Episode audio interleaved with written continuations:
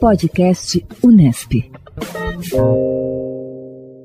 O Podcast Unesp, em parceria com o Instituto de Pesquisas Meteorológicas da Unesp em Bauru, divulga de segunda a sexta-feira boletins sobre a previsão do tempo em todas as regiões do estado de São Paulo. O comentário de hoje é da meteorologista Zildene Pedrosa Emídio. A terça-feira começa com tempo abafado em grande parte do estado de São Paulo, onde chuvas com trovoadas isoladas já são detectadas pelos radares do I P M E T neste início da manhã, principalmente entre o sudoeste e sul do estado.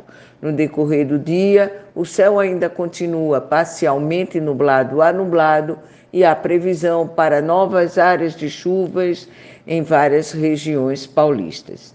As temperaturas máximas hoje previstas para o estado serão em Itapeva vinte e cinco graus, São Paulo capital vinte e sete, Botucatu vinte e oito, Ribeirão Preto e Bauru trinta, Presidente Prudente, São José do Rio Preto, trinta e um, Araçatuba, trinta e dois e Ilha Solteira, trinta e quatro.